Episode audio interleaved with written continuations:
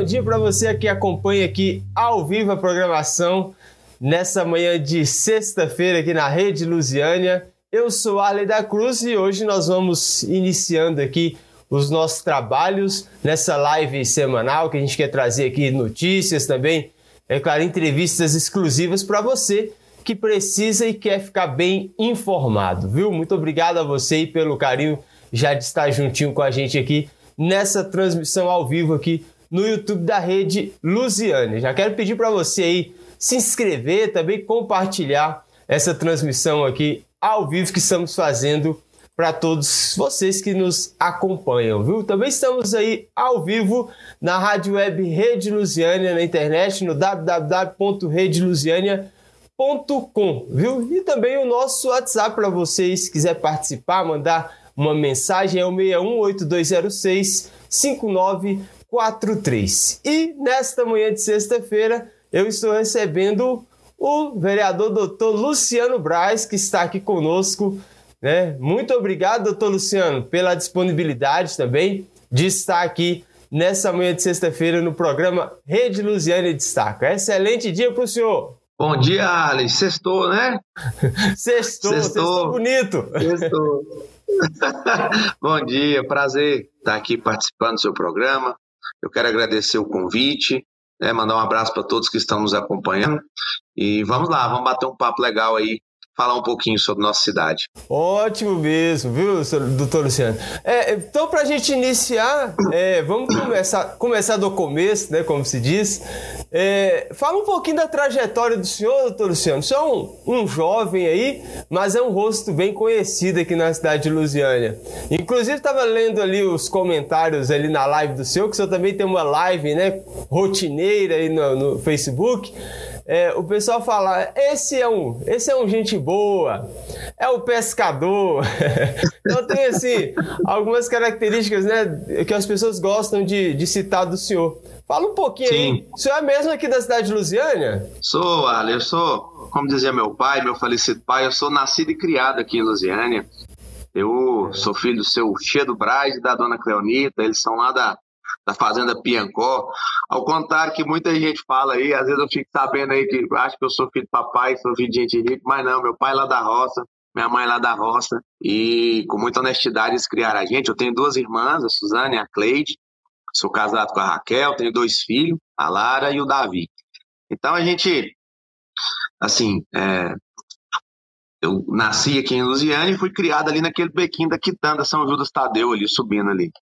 E ali vivemos uma vida simples e graças a Deus, Ali, meu pai, mesmo sendo uma pessoa de roça que não teve oportunidade de estudar, ele investiu nos estudos dos três filhos. E eu e as minhas irmãs estudamos, nos formamos em direito, nós três somos formados em direito. E aí eu iniciei, fui servidor público, fui servidor público do Tribunal de Justiça, também atuei de forma cedida na, na Justiça do Trabalho. E quando eu consegui aprovar na OAB, eu ainda fiz uma pós-graduação e depois eu iniciei a carreira na advocacia. Nesse último mês de maio, eu completei 18 anos de advocacia. Então, e Deus me deu essa graça de ser eleito vereador. Tenho feito aí com muito carinho, com muito amor. E assim, eu, eu tenho três referências muito ruins, Arlen. Eu sou pescador, advogado e político. o povo acha que eu sou mentiroso, mas não sou, graças a Deus. Você está acumulando a, as funções aí. Pois é, olha, eu tô uma referência muito ruim. Não, mas graças a Deus eu, eu procuro ser uma pessoa bem correta com as minhas coisas. Eu gosto de. Eu sou um cara da risada, eu gosto de ter um ambiente muito bom ao meu redor e gosto de ajudar as pessoas. O que está ao meu alcance eu gosto de fazer sem muita promessa, mas com muito trabalho, porque aprendi com meu pai que palavra dada é palavra empenhada. Então procuro cumprir aí e ter um bom relacionamento com todo mundo. Tem, tem dado certo, né? Se eu tenho essa aquela pessoa, né, que está sempre com esse sorriso aí, disponível. Sim. E também tem, né, quando precisa também tem a seriedade, porque o trabalho, a vida exige, né? Sim. A gente podia sorrir Sim. o tempo todo, mas exige, né, doutor Luciano? Exige. Assim, eu acho que você tem que ter a prudência de lidar. Tem hora que até que eu tenho que ficar me policiando com as brincadeiras, que eu sempre tô com uma piadinha e tal, mas assim, na hora de falar sério, a gente tem que falar sério. Procuro não ficar criando confusão, criando contenda e, e procuro ser incisivo acho que assim, hoje nós vivemos um negócio, Arlen, muito esquisito no mundo da política. É, o Ibope, ele só acontece quando você ataca a pessoa. Isso está errado. Eu acho que as instituições, as gestões é que podem ser aí mais cobradas, mas essas questões pessoais que a gente sempre vê aí, é, isso atende ao interesse de alguns que gostam de ver o circo pegando fogo.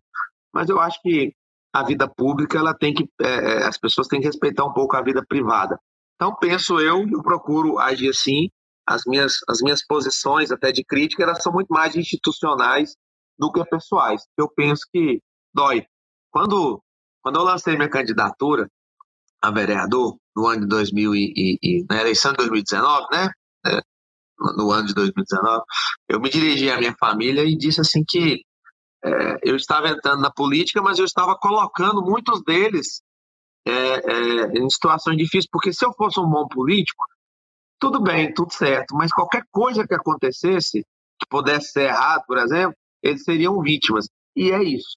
É, em duas oportunidades, minhas irmãs entraram em contato comigo. Luciano, o que é está acontecendo? Porque, assim, esse mundo político é muito ruim. Quando quando da questão lá da, da verba do FEFEC lá, né, da verba das mulheres, que teve toda aquela Sim. questão que Sim. a gente não tem culpa, as pessoas apresentam os valores para a gente poder trabalhar na campanha, você não tem controle de onde vem.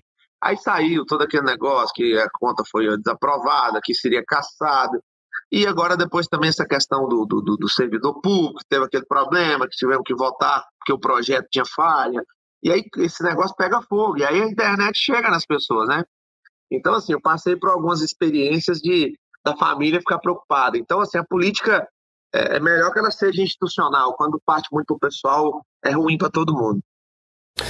E o senhor, o senhor citou inclusive esses aspectos aí que foi essa parte aí daquela verba da, da né, campanha feminina que envolveu o uhum. Ministério Público. O senhor conhece os trâmites, né, bem, com muito, com muito conhecimento de causa, né, o que, que envolve a justiça.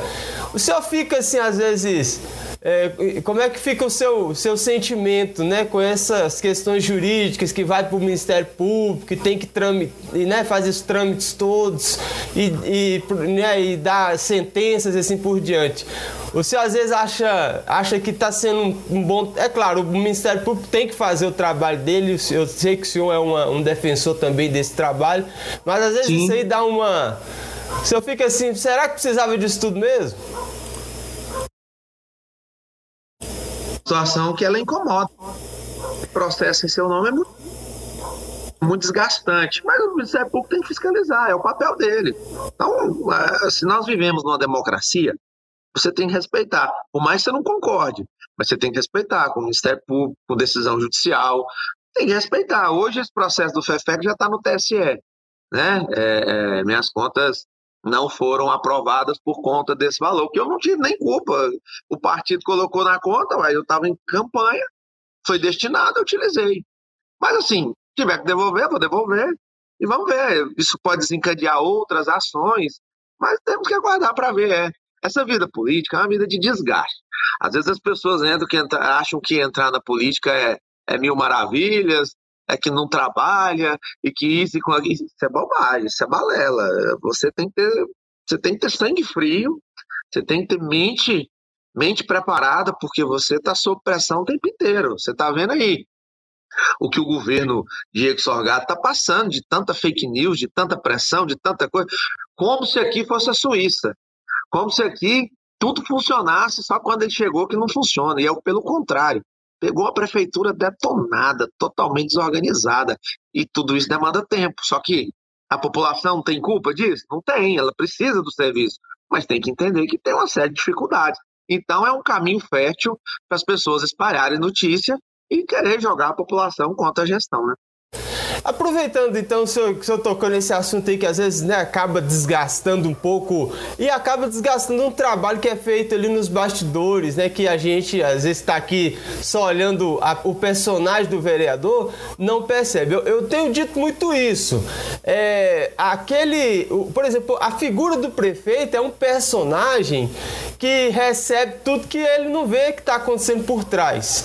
E acaba Sim. que a própria administração da cidade ela é independe muito daquela figura do prefeito. A administração da Câmara independe da figura de um vereador, do presidente, porque tem muita gente envolvida que está trabalhando, são, são funcionários públicos, né? Uhum. Alguns, é claro, é, tem muito funcionário é, contratado também, mas eles fazem o trabalho, como diz assim, né? Carregam o piano.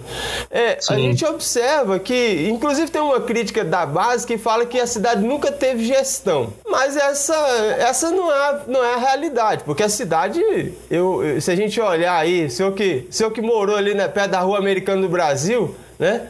Se a gente olhar o que, que era a cidade há 30, 40 anos atrás e o que ela é hoje, teve gestão em 40 anos, né? A cidade é uma referência há muitos anos aqui na nossa região, né? Arley, é o seguinte, qual é o grande problema da nossa cidade? Ela evoluiu, ela, ela teve as gestões. O problema é que cresceu. Né? Lusiânia, acho que é uma das poucas cidades do país que ela é duas em uma, porque o Jardim Gá virou uma outra cidade. Então, assim, haja dinheiro para lidar com tanta gente, com tanta necessidade. E nós temos a situação aqui que nosso, nosso relevo é acidentado. As chuvas, quando vêm, elas são torrenciais. Então, não tem asfalto. O asfalto ainda é de má qualidade, não suporta chuva, ainda tem muito que asfaltar. Então, assim, tem muito trabalho para pouco dinheiro. E, assim, durante muito tempo foi feita uma política aqui em Lusiânia que é, é, é fazia de tudo para a população não arrecadar os impostos. Então, assim, eu estive na procuradoria por 60 dias. Eu percebi lá e descobri lá que tinha uma renúncia de receita de 35 milhões. 35 milhões que deixar de ser arrecadado. O que, que se pode fazer nessa cidade com 35 milhões. Então, assim, é, fizeram escolhas políticas, porque existe uma diferença entre política e politicagem. Em Lusiânia, sempre existiu projetos de poder, nunca existiu um projeto político para a cidade crescer. Né? É, as pessoas estão preocupadas com ciclos. Ah, eu tenho uma gestão, eu tenho duas gestões e trabalhar para isso. Então, eu acho que isso é muito pernicioso para a política da cidade, né? para o crescimento da cidade. Porque a nossa cidade ela é desorganizada. E não é de hoje. Não adianta culpar ou o Diego, ou o Cristóvão, ou o Célio, que, é, é histórico. É histórico. Então, assim, infelizmente, a, a, cultura política da nossa cidade não é a cultura que tem amor por essa terra, tem amor pelos seus ganhos. Haja vista, você vê aí as fazendas que são compradas depois que o cara sai da prefeitura, haja visto o padrão de vida que muda depois que o cara sai da prefeitura.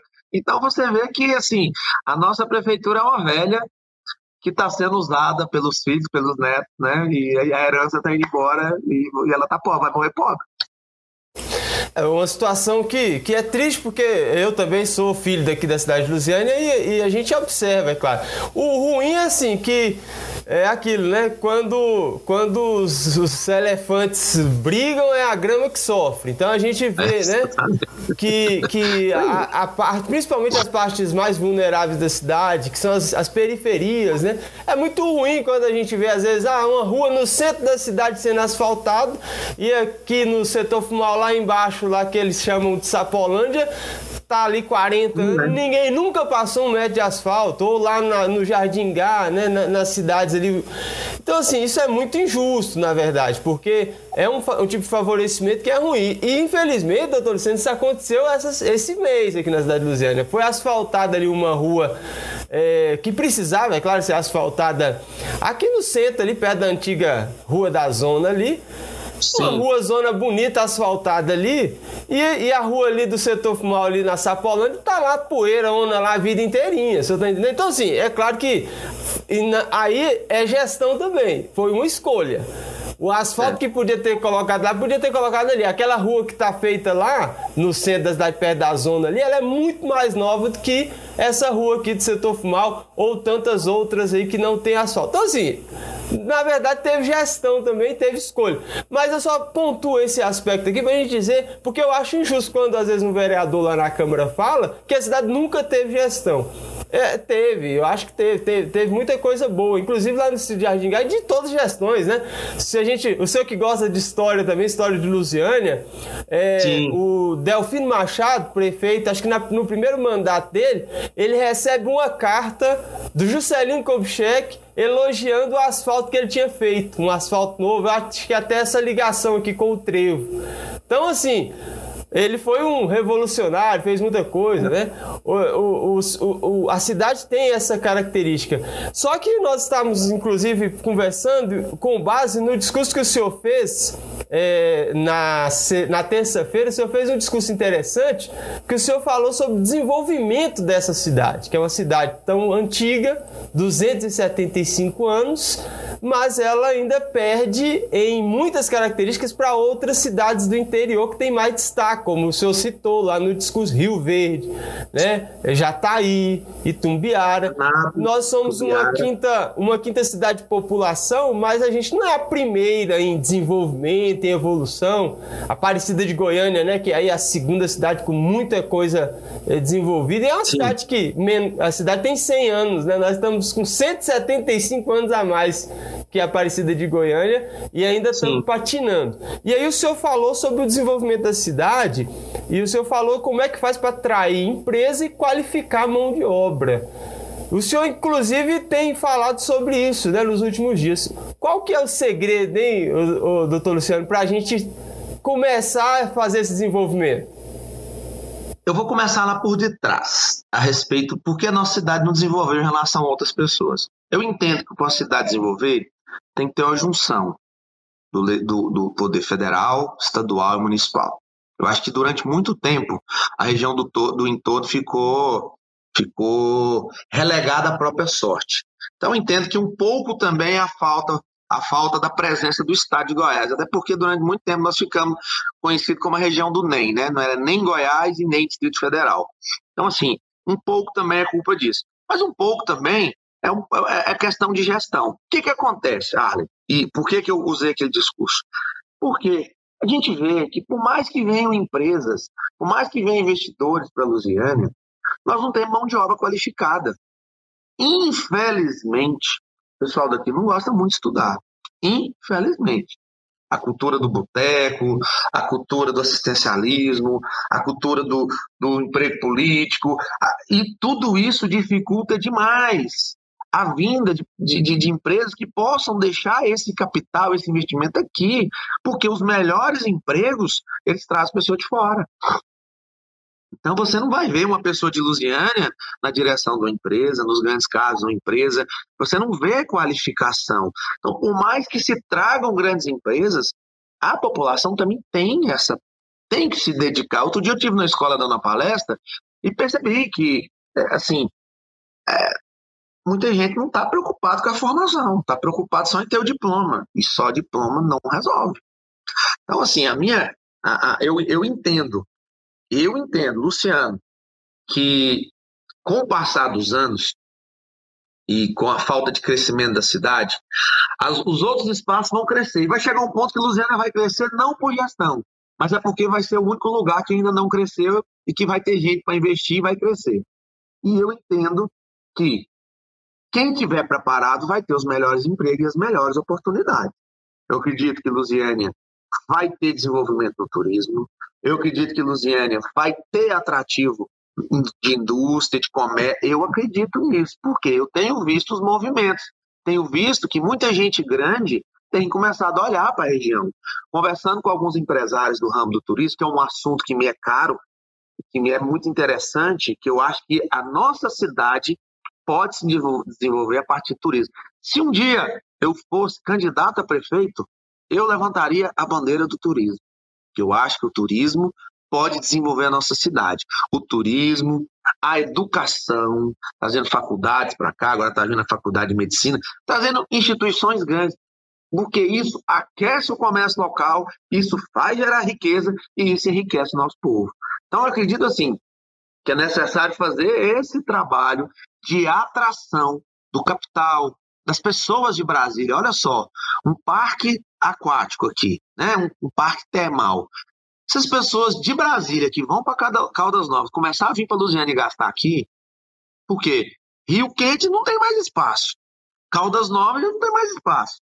Imagine você, todo esse povo gastando aqui em Luziane gastando na padaria, gastando no supermercado, gastando no posto de gasolina, é, e aí começa a vir para cá, acha legal, e compra um lote na Corumbá, aí compra uma casa aqui, e tudo isso vai gerando desenvolvimento.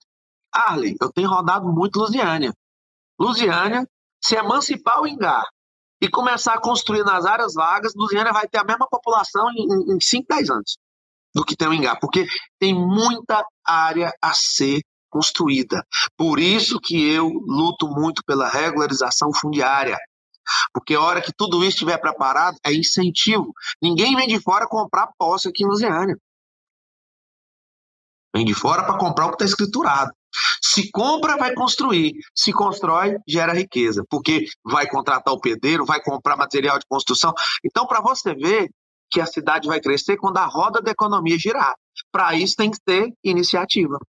Então, é o que muitas das vezes não teve. Nós tivemos um prefeito que os investidores vinha, ele não atendia, deixava esperando quatro, cinco horas, com desrespeito com aquele que quer investir. Ora, se eu não consigo falar com um prefeito, para que, eu vou investir nessa cidade? Hoje não, o governo de Extorgato é um, é um governo que tem atendido muita gente, tem feito um trabalho de atração, mas tudo isso é lento. É lento, não é do dia para a noite. O senhor, o senhor toca nesse aspecto e é muito importante quando o senhor fala dessa qualificação, né? A gente também sofre, porque que se a gente olha é, a dificuldade que é, o senhor estudou, com certeza precisou se esforçar muito aí para formar, o senhor falou aí, né, dos seus pais, e é algo que fica marcado, né, na vida do senhor, da sua família. Agora, hoje ainda, se, se, naquela época era difícil, hoje tem muita oportunidade, mas não continua, não, não deixou de ser difícil, né? E, e, a gente vê que a cidade, por exemplo, tem um curso de. Tem uma faculdade pública, que é uma universidade pública, que é o EG, com dois cursos, pedagogia e administração. E ela só tem vestibular uma vez por ano aqui. Então, apesar do, da UEG ter dois vestibulares anuais, aqui só sai vagas por um por ano. Então, são 80 vagas por ano para a Lusiânia. A cidade de 200 mil habitantes, 80 vagas disponíveis. Então, é, é irrisório, assim, não dá mesmo. E dois cursos apenas, eu, eu falo para as faculdades públicas, né? Universidade pública. É claro que aí tem os outros, os outros, as outras oportunidades, como ProUni, SISU e outras formas de ingressar em faculdades ah, particulares. Mas falta muito, muito, estamos tá, muito longe, por exemplo, de Catalão, até Campos Belos, lá no norte de Goiás, tem mais custo do que Lusiânia. Lusiânia tá. quase perdeu a UEG, por, por, muito pouco ia ficar sem a UEG aqui na cidade, ali embora para o Valparaíso. Então, será que o trabalho do vereador, né, lá da Câmara dos Vereadores, dá para poder incentivar, talvez trazer a UFG ou, ou trazer para cá, né, aumentar ainda mais os custos na UEG, no, os custos do IFG? Qual que é o trabalho que pode ser feito nessa área para qualificar mais gente aqui na nossa cidade? Olha, eu quero até te agradecer pela dica, porque é, eu não havia pensado nisso e nunca vi vereador nenhum tratar da, da, dessa questão do crescimento educacional. É, vou começar a, a, a, pesquisar sobre isso. Porque o vereador, é, ele representa o poder legislativo. Dentro da democracia, os poderes eles se comunicam entre si. A Constituição diz que eles têm que ser harmônicos, né? Eles têm que ser é, é, eles têm um patamar igual e eles têm que ser harmônicos, ou seja, tem que haver tratativas entre eles. Então, quando o vereador ele, ele encaminha uma indicação para uma instituição, ele está ali dando sugestões para que a cidade possa é, crescer. Ele está ele tá ali na rua, ele está ouvindo as pessoas, ele está indo nos locais, então, assim, está vendo muita coisa. Então, esse trabalho das indicações ali, naquela, naquele início da sessão, é justamente para isso, para a gente poder encaminhar para as autoridades sugestões de melhoria da vida da população. Então, assim, é, vou começar a olhar essa questão, embora eu não seja professor, e lá tem muito professor, mas, assim, vou começar olhar por esse lado. É bem interessante. Eu te confesso que eu não tinha olhado. Eu tenho trazido uma pauta de meio ambiente, de regularização fundiária, uma pauta aí de, de um, é, é, é de, de, um querer bem da cidade. E educação ela, ela, ela é uma das bases. Eu, por ter outros professores, eu vou te confessar que eu nunca olhei com essa ótica, mas você me fez abrir os olhos nesse sentido, porque precisa. Nós podemos também entender que essas instituições podem ir embora porque também não tem procura. Para você ver que política ela é um conjunto de ações da população com a classe política. É, embora o político deve ser pressionado. O político não deve ser idolatrado. Ele deve ser pressionado e respeitado. Mas, assim, tem que ter o, o contrassenso. Porque, assim, se você falar assim, estudar é bom, ah, eu adoro estudar, mentira. Quem fala isso é doido. Tem que internar. Você ficar cinco, seis, oito horas sentado, estudando, dedicando ali, não é fácil. Mas remédio amargo é que às vezes cura, né? Então tem que estudar, tem que dedicar. Eu acho que tem que ter essa cultura na nossa cidade. Porque eu falava no meu discurso que os meus colegas, que eram os melhores alunos, hoje são melhores profissionais e são os mais bem remunerados do que os, que eu conheço. É, então, eu tenho uma amiga que é uma dentista extraordinária, eu tenho um amigo que é concursado no, na Câmara Federal que ganha um excelente salário, e tudo mérito deles. Tem outros concursados, outros qualificados. Então, quem estuda mais, está mais preparado. E eu falo isso muito para minha filha. Então, é, é necessário, sim, buscar novos mecanismos, por exemplo, vir nessa faculdade de medicina, quem sabe não possa vir outros cursos. Nós temos ali a Unidesc, que presta um serviço relevante já há muitos anos, mas ela está ali na divisa, está na faixa de gás ali entre Lusiana e Ocidental. Nós não temos uma, uma grande instituição aqui, temos aqui no Colégio Santa Luzia, a faculdade, que ela é, é ela é presencial, tem também EAD, tem a Unip ali, que é EAD, mas não tem uma instituição grande que possa trazer pessoas. Nós temos o, o, o, o Instituto Federal aqui, até perto da minha casa, tem o Instituto Federal que também traz pessoas, mas eu acho que tem que ter mais. É, é importante ter mais. Né? Algo que vamos, vamos começar a, a conversar mais para a gente poder dar sugestões para o prefeito, quem, quem sabe, né? A gente possa contribuir com isso. É, porque isso aí está nessa, nessa área, inclusive ontem, né, a, a própria Gabriela Borges estava, né, do, do IEL, Instituto Evaldo Lloyd, é, lá na, na sessão, naquela sessão, na parte, foi inclusive nas homenagens, né, na sessão de emoções de aplauso, e ela é alguém que trabalha, né, muito bem nessa área do estágio. Só que, Sim. às vezes, existe também a dificuldade do, do, da, da instituição de ter esses profissionais, que às vezes a empresa quer um tipo de profissional que ele vai falar, eu, eu vou estagiar, mas eu tenho Brasília ali, por que, que eu vou estagiar aqui em Lusiânia, né? Se ele ali ele já tem, de repente, uma, uma, um, um caminho melhor para ele. Então, às vezes fica ali vagas esperando, né? Muitos dias, eu vencendo ali porque não, não acha esses profissionais. Então, o estágio também é um caminho, não é? Para não só dar essa primeira oportunidade para o jovem que tem aquela dificuldade que o senhor também citou, vai, vai buscar emprego, mas não tem experiência como é que vai fazer, Sim. né? E aí, inclusive, um dado Sim. mostra que 77% dos jovens que procuram emprego não conseguem porque esbarra na falta de experiência. E eu tenho certeza que isso aqui na nossa cidade também. Então, é um, verdade, um o estágio é uma boa oportunidade. Né? A gente tem essa, essa visão, é, é impressionante porque assim, quando você não está dentro da política, você presume as coisas. Quando você está dentro, você presencia as coisas. Então você vê Ontem mesmo saí da Câmara tarde, separando alguns currículos, alguma coisa, analisando, e você vendo que a maior parte das pessoas não, não tem nenhum segundo grau completo. Então, assim, o estágio, ele serve como um tiragosto para quem quer crescer, quem quer subir, ter a sede, ter a vontade de ser um grande profissional.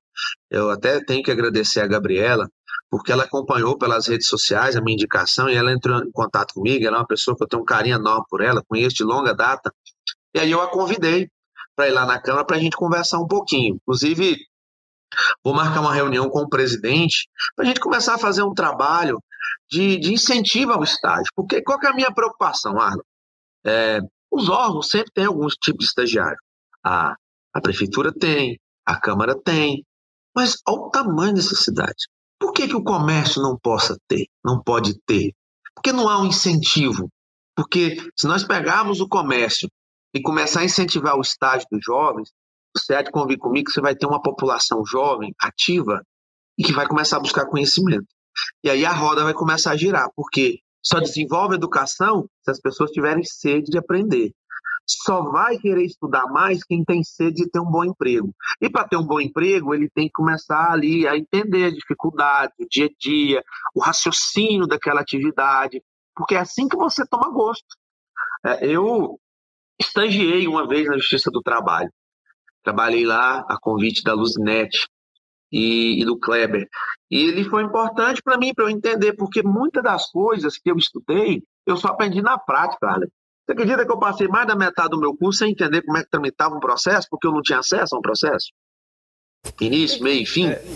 Inclusive, então, eu, assim, acho que, eu acho que a gente. Viu, doutor Luciano? Acho que a gente se conheceu, foi lá na Justiça do Trabalho, viu? Lá na época Sim. ali, em frente, naquele prédiozinho ali no centro, né? Frente à Mundial hoje ali, né? Isso, isso mesmo. Hoje, hoje lá é a Procuradoria do Trabalho. Então ali foi muito importante para mim. Ali me, me, ensinou de muito.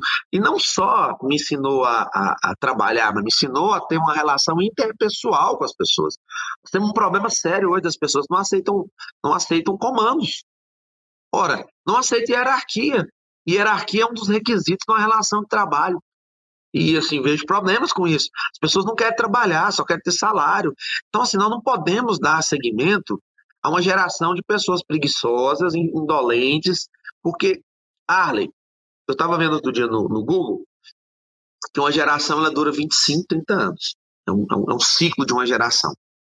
Se nós continuarmos com a geração que não estão preocupados com formação, com estudar, se nós continuarmos com uma, uma, geração em que as instituições estão preocupadas só com a politicagem, não estão preocupadas com o crescimento da cidade, nós vamos ter um apagão de mão de obra.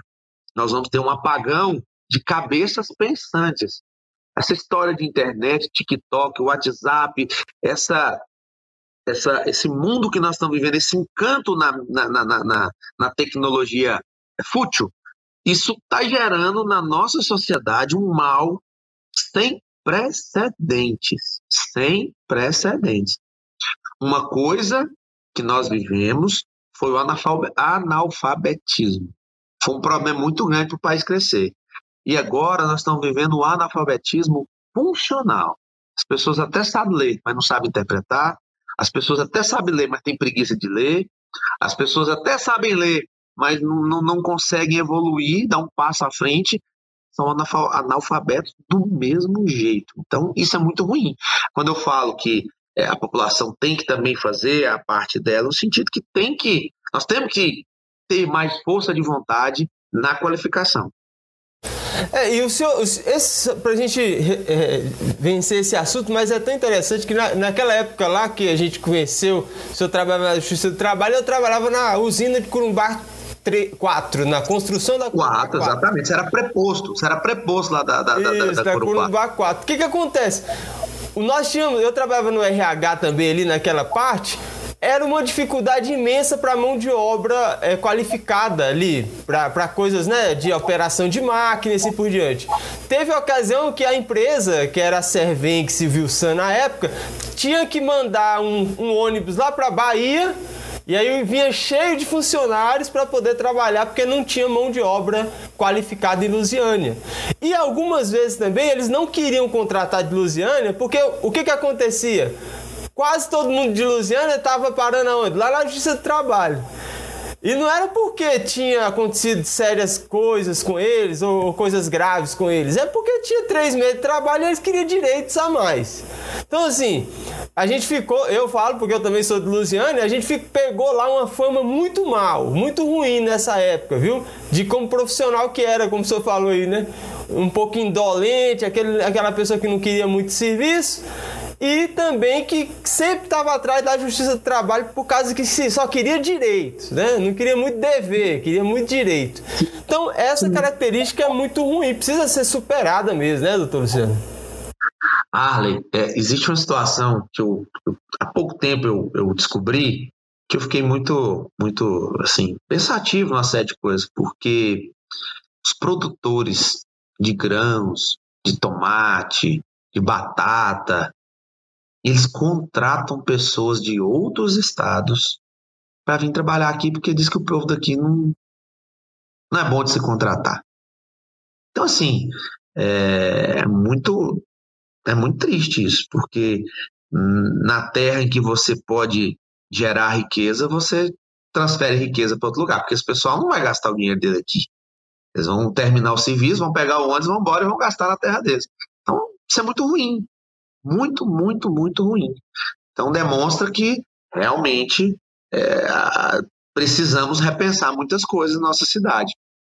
Porque é, já não tem muito emprego. E os que têm, os de fora aproveita, tá difícil. É difícil. E então, essa, assim, e, é uma é. preocupação. É uma preocupação e essa é uma, é uma preocupação, acho que de geração, como o senhor falou de geração. Então, talvez é ali na escola, né? Eu também tenho meus, meus meninos pequenos lá na escola, é, estão ainda no começo da, da formação escolar. Então, o que, que acontece? Ali precisa dar uma precisa ter um pouco também de, de cuidado com isso, né? De valorização da nossa cidade. Quando a gente fala disso, a gente fala de cultura. Infelizmente, a, a história de Lusiana é, é pouco conhecida, inclusive pelos próprios. Vamos, vamos né? Tem que é, pelos próprios pessoas que são aí, de repente, até envolvidas aí na política, na educação, é, no, no comércio. Eles não conhecem a história rica de Lusiana, 275 anos, tanta coisa boa que a gente tem para poder mostrar. E isso aí vai envolve, né, o turismo, é, aqui a nossa Rua do Rosário ali, que é claro, tem projeto aí para ser revitalizado, mas tem que ver se os, se os moradores querem revitalizar. Que, que eu, eu, já trabalhei ali também, tem coisa que eles também não querem que se faça, porque às vezes vai atrapalhar é. que ajuda, né? Mas a gente tem muito é, potencial, né? Tem. Eu, eu conversava outro dia com a ex-secretária Valdirene e até com o filho dela, o Rafael Tavares.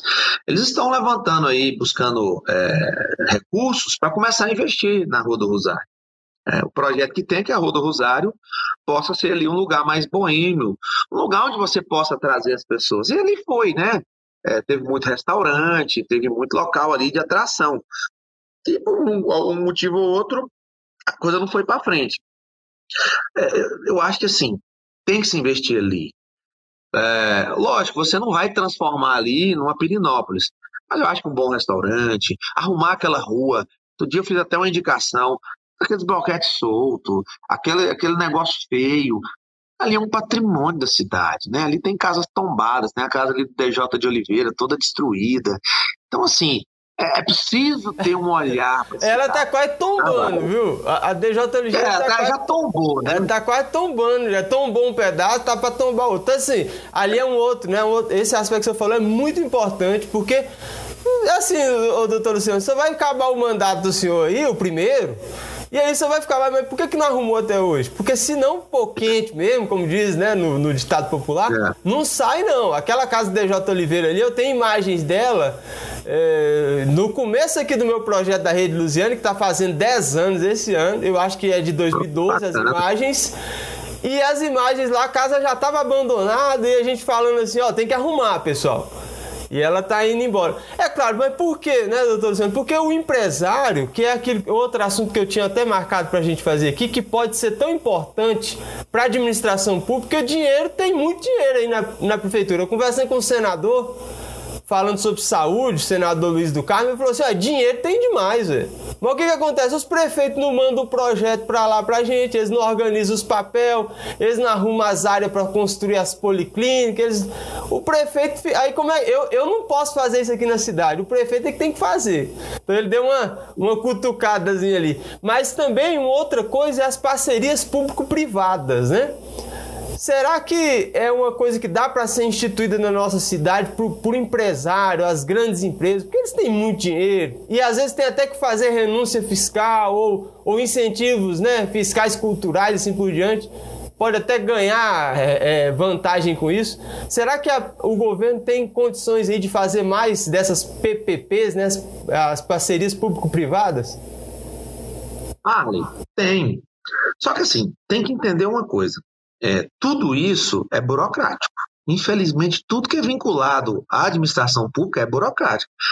Assim, ó, vou te dar um exemplo que eu ouvi falar né, dessas parcerias público-privadas. Me disseram que é, enquanto a, a, ex-prefeita era, era, era é, administradora do Engar, fez parceria público-privada para asfaltar algumas ruas. Acho que teve algo nisso.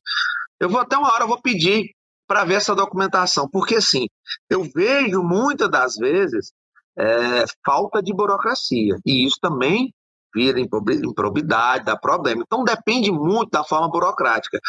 O empresário, ele é dinâmico, porque o dinheiro dele é privado, né? O dinheiro dele não é público. Então é dinâmico, é fácil de movimentar. Agora, com a administração pública, é tudo moroso. Imagine você que para regularizar um loteamento demora de 3 a 5 anos lá. Como é que cresce? Como é que desenvolve? Então, assim, tem essas burocracias. Se você não, não obedecer o que a lei determina, você ainda vai responder por improbidade. Então, assim, existem essas dificuldades, existem. Os empresários podem aproximar, podem querer parceria, devem. Eu acho que tem que criar um meio aí, né? Eu não sou prefeito, eu não sei como é que funciona isso lá na administração, mas uma forma de agilizar tudo isso, porque é necessário. É, a prefeitura não dá conta de tudo sozinha. Não dá. Quem, na verdade, quem faz crescer a cidade é a administração privada. São os empresários, eles fazem a cidade crescer. O comércio pujante, ele gera emprego. O comércio pujante, ele cobra da prefeitura melhorias. O comércio pujante, ele cobra dos prefeitos. Eu acho que, assim, colocam muito na mão da prefeitura a solução de muito problema, quando na verdade eu acredito que ela só é um, um gestor, ela não consegue fazer tudo.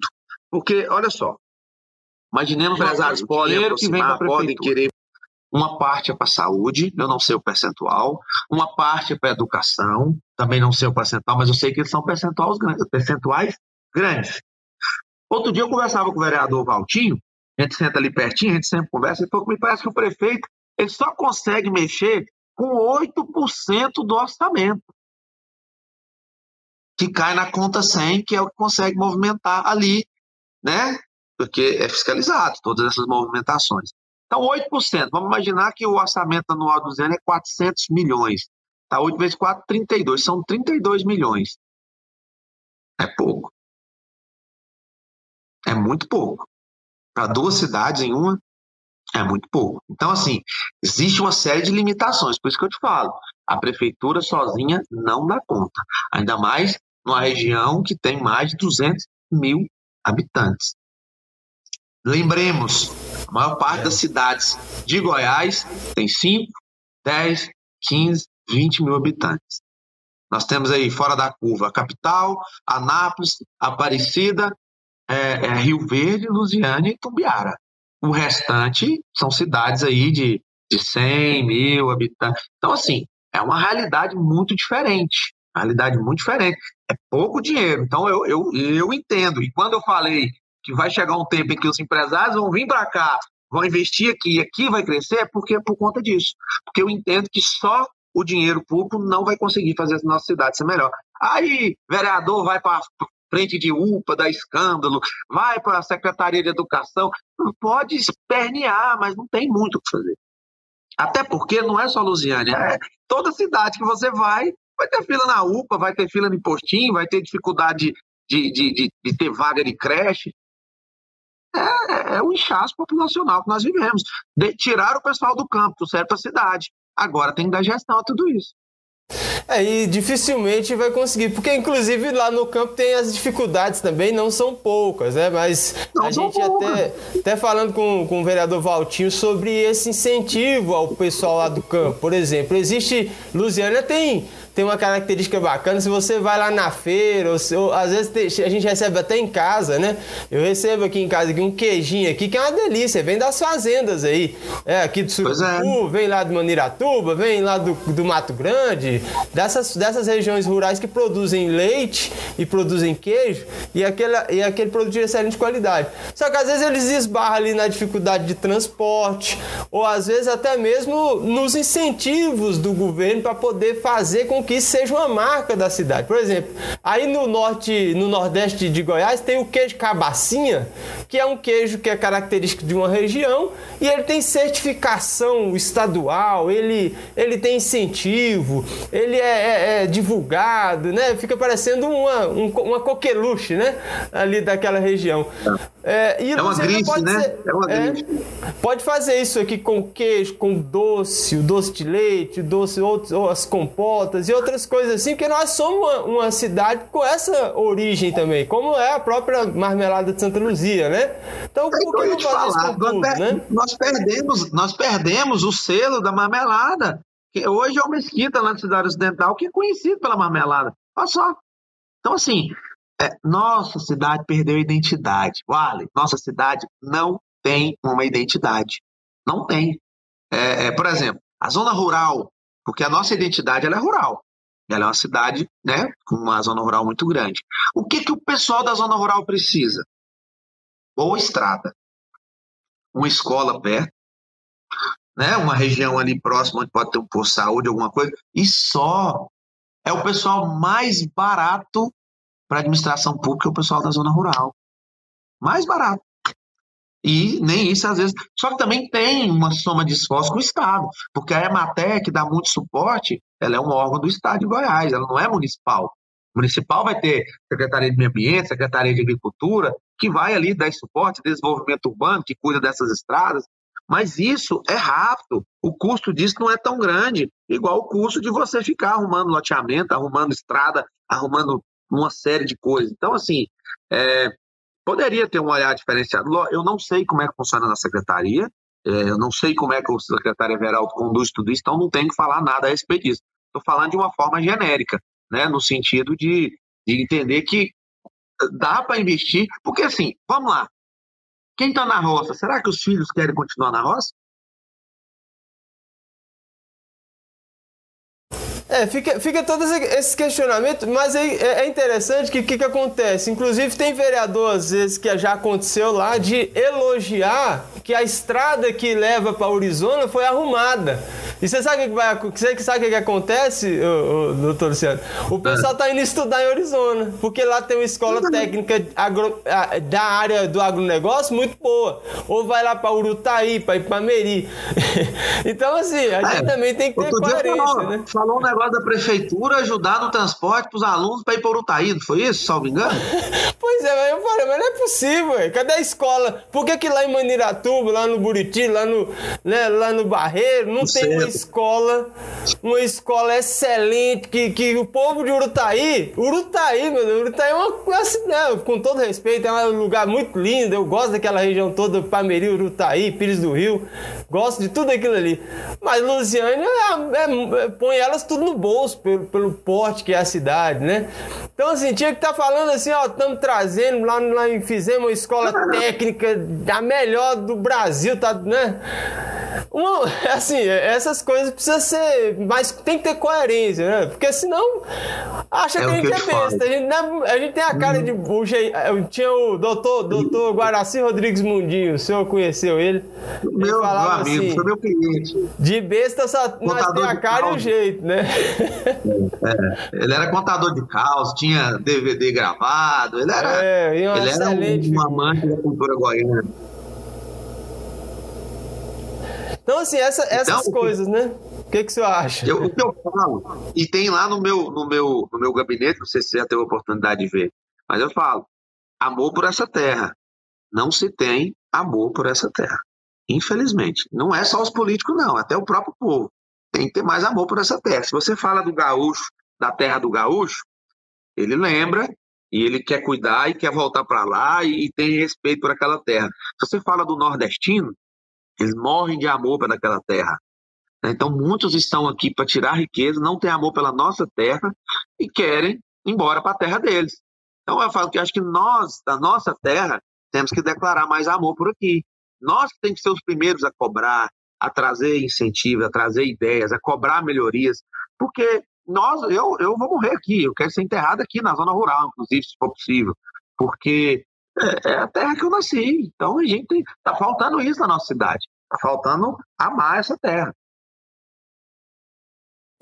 E também o senhor tem trago assim um aspecto interessante que é o, o cuidado com o meio ambiente, que também estamos Sim. aí é, assim, tem gente que fala, ah, não vai acabar a água. água. Tem água demais. O outro fala assim, não, tem planta demais, pode derrubar aí metade desses pau aí que vai fazer diferença.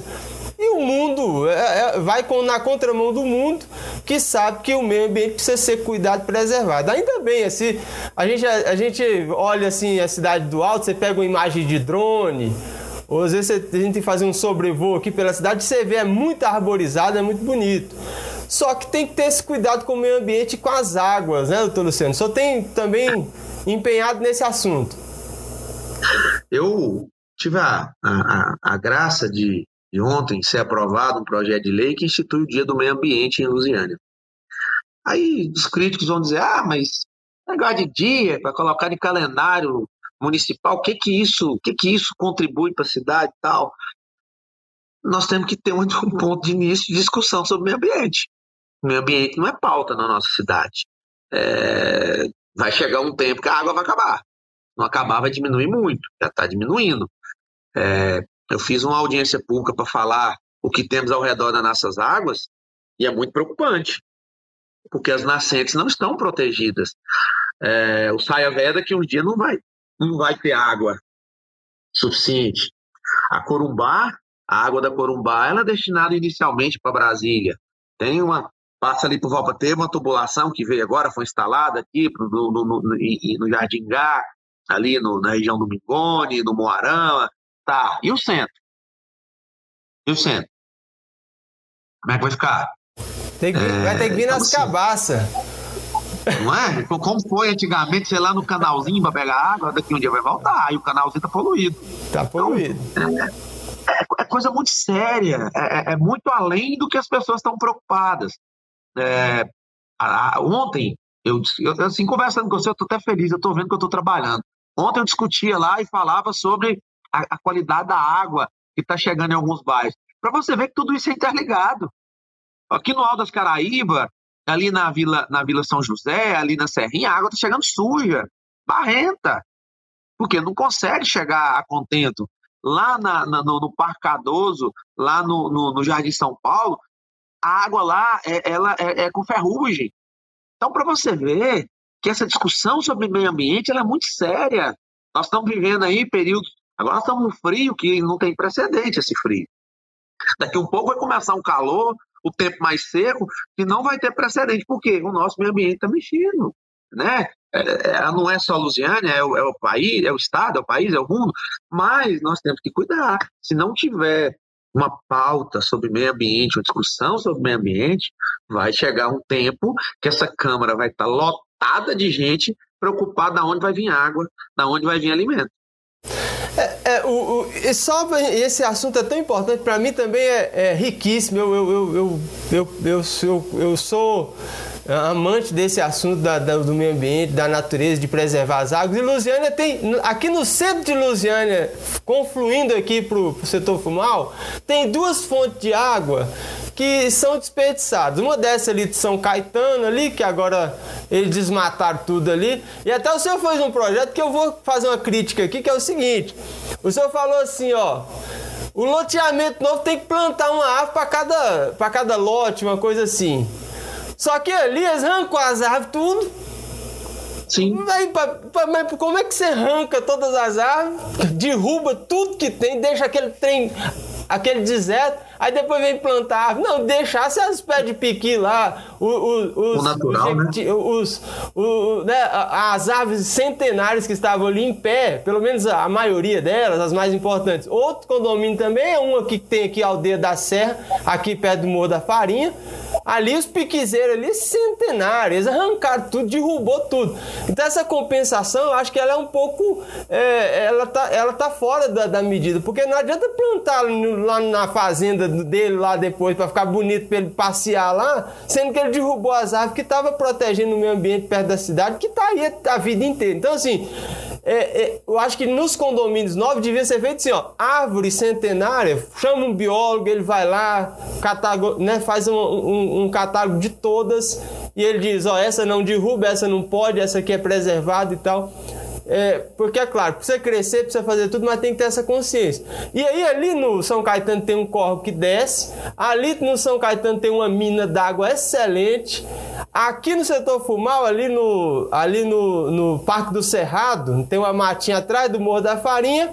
E o Corguinho desemboca aqui na, na descida para o Parque de Exposições. É um corguinho histórico que tem aqui no setor Fumal. Sim, então, assim, sim. água limpa, água limpinha, mas vai tudo embora, desperdiça. E aí a gente vai pegar água lá no Palmital, que é um poço de, de água suja lá, que eu não consigo entender por que, que captam água velha daquela lá.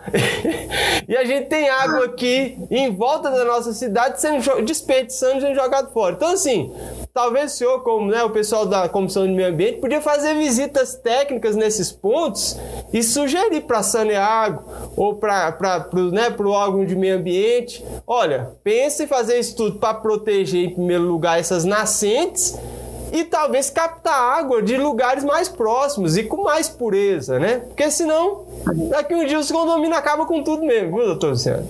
É, o problema é que a ganância ela está ela tá arrebentando com o meio ambiente, porque a ocupação humana ao redor das nascentes ela está descontrolada. Não está tendo fiscalização. É um, é um negócio complicado, sabe? Eu até sugeri lá na minha tribuna, fazer na condição de presidente da Comissão do Meio Ambiente, convidar o pessoal da Saneago para explicar para a gente, para dar um, uma atenção sobre a questão da qualidade da água, porque está muito sério. E vou dizer um negócio, eles devem estar tá passando, cortando um dobrado para poder estar tá arrumando água. Porque é muita gente, a gente sabe que todos nós consumimos muita água. Eu não sei qual é a média de, de gasto pessoal, mas vamos lá, que seja 40, 50 litros dia, para a população desse tamanho, olha o volume d'água. Né? Então, é algo sério. Eu vou, eu vou levantar uma discussão sobre isso lá na Câmara, para a gente entender como é que está essa água, o que temos ao redor de nossas águas. Essa, esse questionamento ele, ele nos faz pensar. Platão dizia, não, Aristóteles que dizia que importante não é, é, é não é a resposta, é a pergunta. Então, nós temos que nos questionar o que temos ao redor de nossas águas, porque vai chegar um tempo que nós vamos. É, hoje é sendo por causa de petróleo. No futuro, guerra vai ser por conta de água. Isso aí eu não tenho a menor dúvida. Verdade, também concordo com essa, com essa ideia aí, viu? Um, um galão de água vai custar 100 conto, já dizia uma uma música do, do Criolo, um rapper, que fala sobre isso. Daqui uns tempos, um galão de água vai custar 100 conto. Mandar um é, abraço aqui para é. Vitória Alves, que está aqui acompanhando a gente. Obrigado pelo, pela audiência. A Lady Lei também está aqui com a gente curtindo aqui a transmissão. Obrigado aí a você também que está acompanhando. Lembra aí de se inscrever também aqui no nosso canal, dar um joinha aí que fortalece aqui o nosso conteúdo. É, nós temos aqui muitos assuntos para conversar, viu, doutor Luciano? Mas chegamos aqui no nosso finalzinho aqui da nossa, do nosso bate-papo. Muito bom mesmo ter falado com o senhor aqui nessa manhã de sexta-feira. Passou rápido, hein? Hã? Passou rápido, hein? O assunto para a prosa, né? quando é boa, passa rápido, né? A prosa é boa, é verdade, né? Mas foi muito bom o senhor ter trazido aqui desses assuntos. A gente está falando aqui dessa questão, principalmente do desenvolvimento da cidade, que a gente consiga, é claro, né, ver mesmo né, esses projetos serem colocados em prática. Porque, assim, é, é, são projetos que a gente tem que ver lá no longo prazo, né, doutor Luciano? Que às vezes Sim. a gente nem vai ver a coisa funcionando. Mas se fizer um, um, um pontapé inicial aí, é, pode ser que resolva nessa né, questão do desenvolvimento da cidade.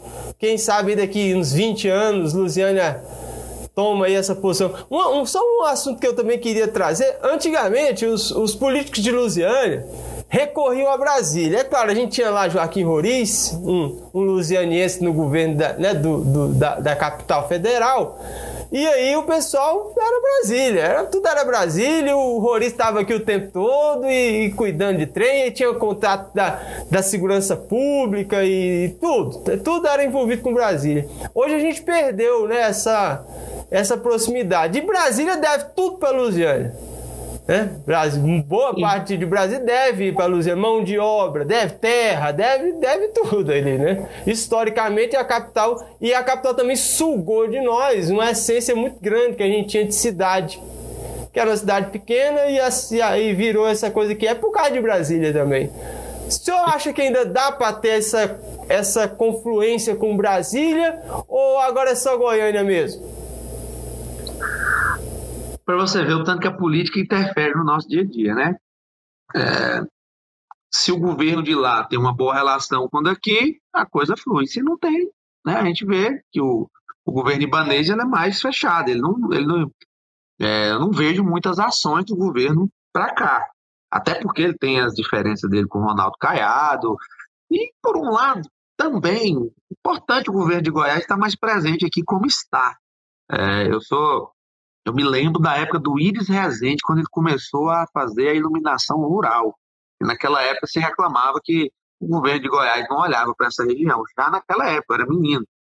Eu tenho 44 anos, vamos dizer, tem, sei lá, 35 anos, né, tudo isso. Então, assim, é importante ter essa visão, mas eu acho que o governo do Distrito Federal pode ter um olhar diferente para a região do entorno. É, tem uma secretaria do entorno, tanto de Goiás quanto do DF, que não, não flui tanta coisa para cá, mais carro político. Mas eu acho que tem que ter uma visão diferenciada. Chegou, ano passado, chegou a discutir sobre a região metropolitana e tal. Não foi para frente em si, mas eu, a rede eu não vejo tantos frutos que a rede possa trazer. Posso estar falando uma bobagem, mas não vejo. Então, eu acho assim, tem que ter um olhar para a região do entorno, porque essa questão das, das cidades do entorno serem regiões dormitórios, né, cidades dormitórios, isso não é bom para quem vai para lá trabalhar. Eu já trabalhei lá, sei o que, que é, é esse, você viver no trânsito, você viver no trabalho, você vai em casa, você chega de noite e sai de noite. Isso não é vida. Isso não é vida. Isso não é legal. Ah, eu estou trabalhando em Brasília, eu estou empregado. Ok, mas isso não é vida. Você não tem, você perde a referência com as pessoas próximas a você. Perde. Ah, no final de semana eu vejo. Está morto cansado. Tem gente que estuda, tem uma série de coisas. Não dá conta, está até exausto. Então, assim, perde essas referências. Então, eu acho que tem que ter um. Precisa da mão de obra? Precisa. Vai ter esse, esse para lá para cá? Vai. Mas eu acho que podia ser menor e as cidades poderiam ser mais valorizadas. Vou dar um exemplo de uma cidade que precisava melhorar muito e ter um olhar diferenciado. Planaltina de Goiás. Quem conhece Planaltina sabe o tanto que lá precisa melhorar. Formosa já é uma cidade mais organizada, assim como Lusiânia. A gente vê o Novo Gama, o tanto que pode melhorar o Novo Gama. A gente vê cidade ocidental que evoluiu um pouco, cresceu, o mercado imobiliário. Aí eu te falo, o ocidental cresceu muito por conta do mercado imobiliário. Para você ver o tanto que é, os empresários ajudam a crescer. Mas tem que ter essa visão local.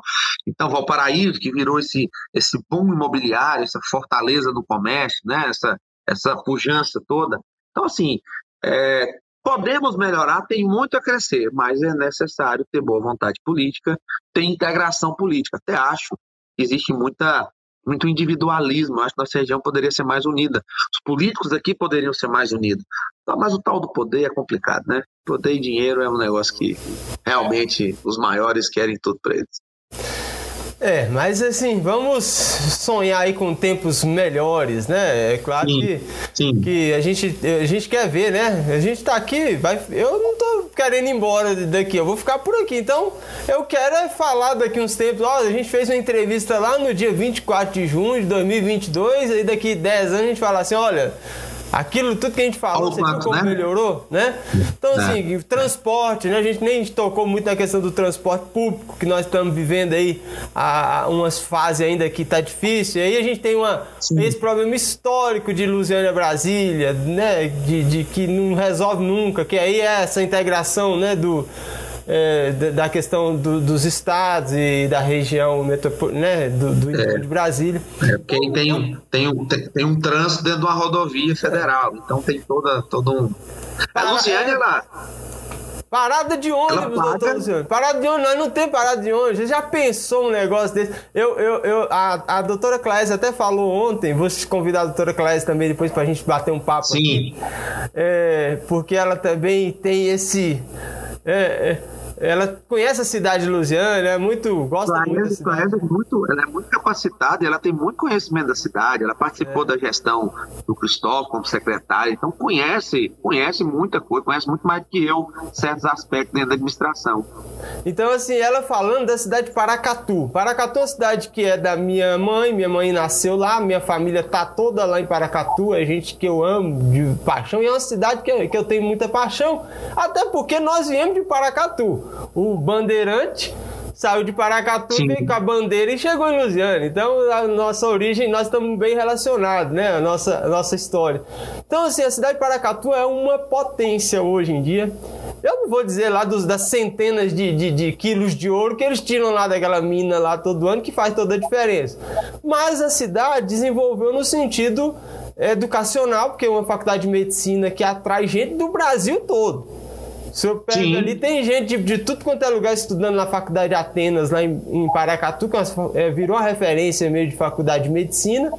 E a cidade tem tido assim aquela evolução, né? Uma tem um prefeito novo, um prefeito jovem também lá. O prefeito lá é mais jovem do que o, do que o próprio Diego. Acho que o Diego está com 30 anos. Sim. Eu acho que ele ainda é mais jovem ainda. Então, assim, deu essa oportunidade, ó, vamos avançar aí com a cidade, né? Com ideias novas, né? Juventude, tudo isso aí.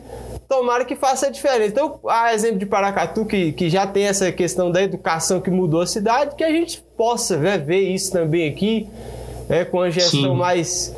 Ideias novas, porque, porque aquele negócio, né? A política é muito velha. Só que os personagens podem ser novos, né? Então pode ser é. mudado, é. né? eu acho que os conceitos de política, eles não mudam. Os conceitos de política, tá aí aquela história da nova política. O que é que virou nova política? Virou velha política.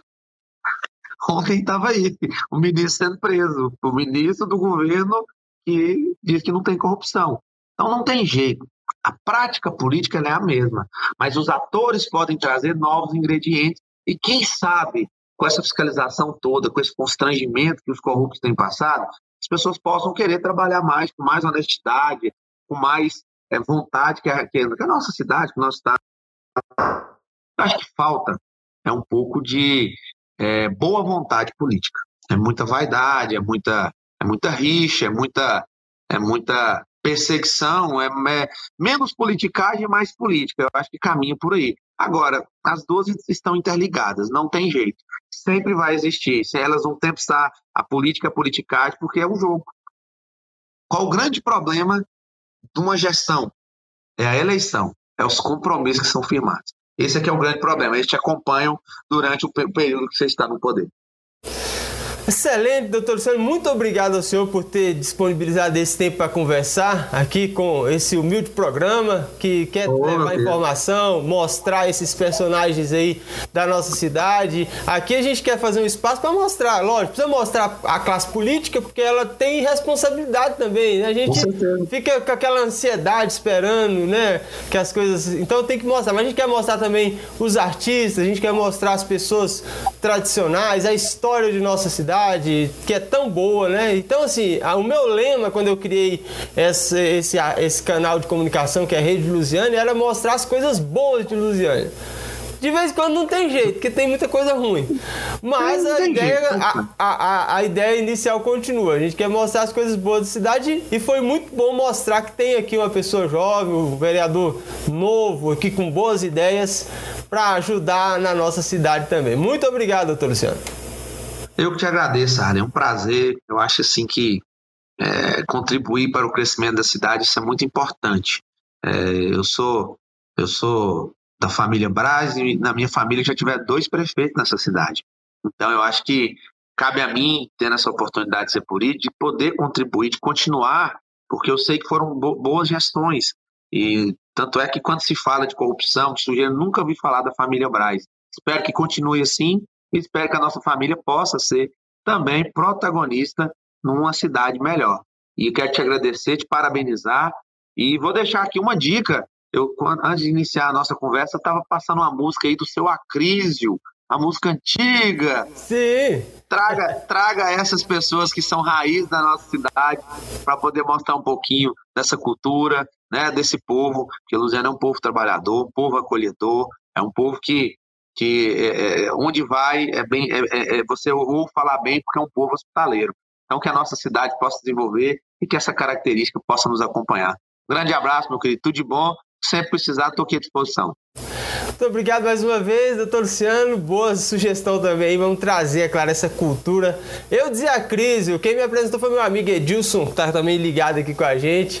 É, acho que é, é, ele é Braz também, né? Deve ser parente do senhor. Ele é Braz também, ele é Braz. É... Ele, ele é um cara de muita sabedoria, ele é um instrumentista. Não sei se ele está tocando ainda, porque ele já, já tem uma certa idade, mas é um cara que conhece muito a nossa cidade. Pois é, mas é isso mesmo. É coisas boas de Luziano que a gente quer mostrar cada vez mais. Muito obrigado mais uma vez aí. você também que acompanhou até aqui esse momento. Pedir mais uma vez para você se inscrever no canal, também dar um like, compartilhar aí a nossa live aí. aí. Depois ela vai ficar também disponível nos tocadores de áudio em formato podcast, Spotify, Deezer, Google Podcast, Apple Podcast. Mais uma vez agradecer a todos, deixar a todos aí um excelente final de semana, né? Um bom dia a todos ainda. Muito obrigado, até a próxima oportunidade aqui no programa Rede Luziana Destaca.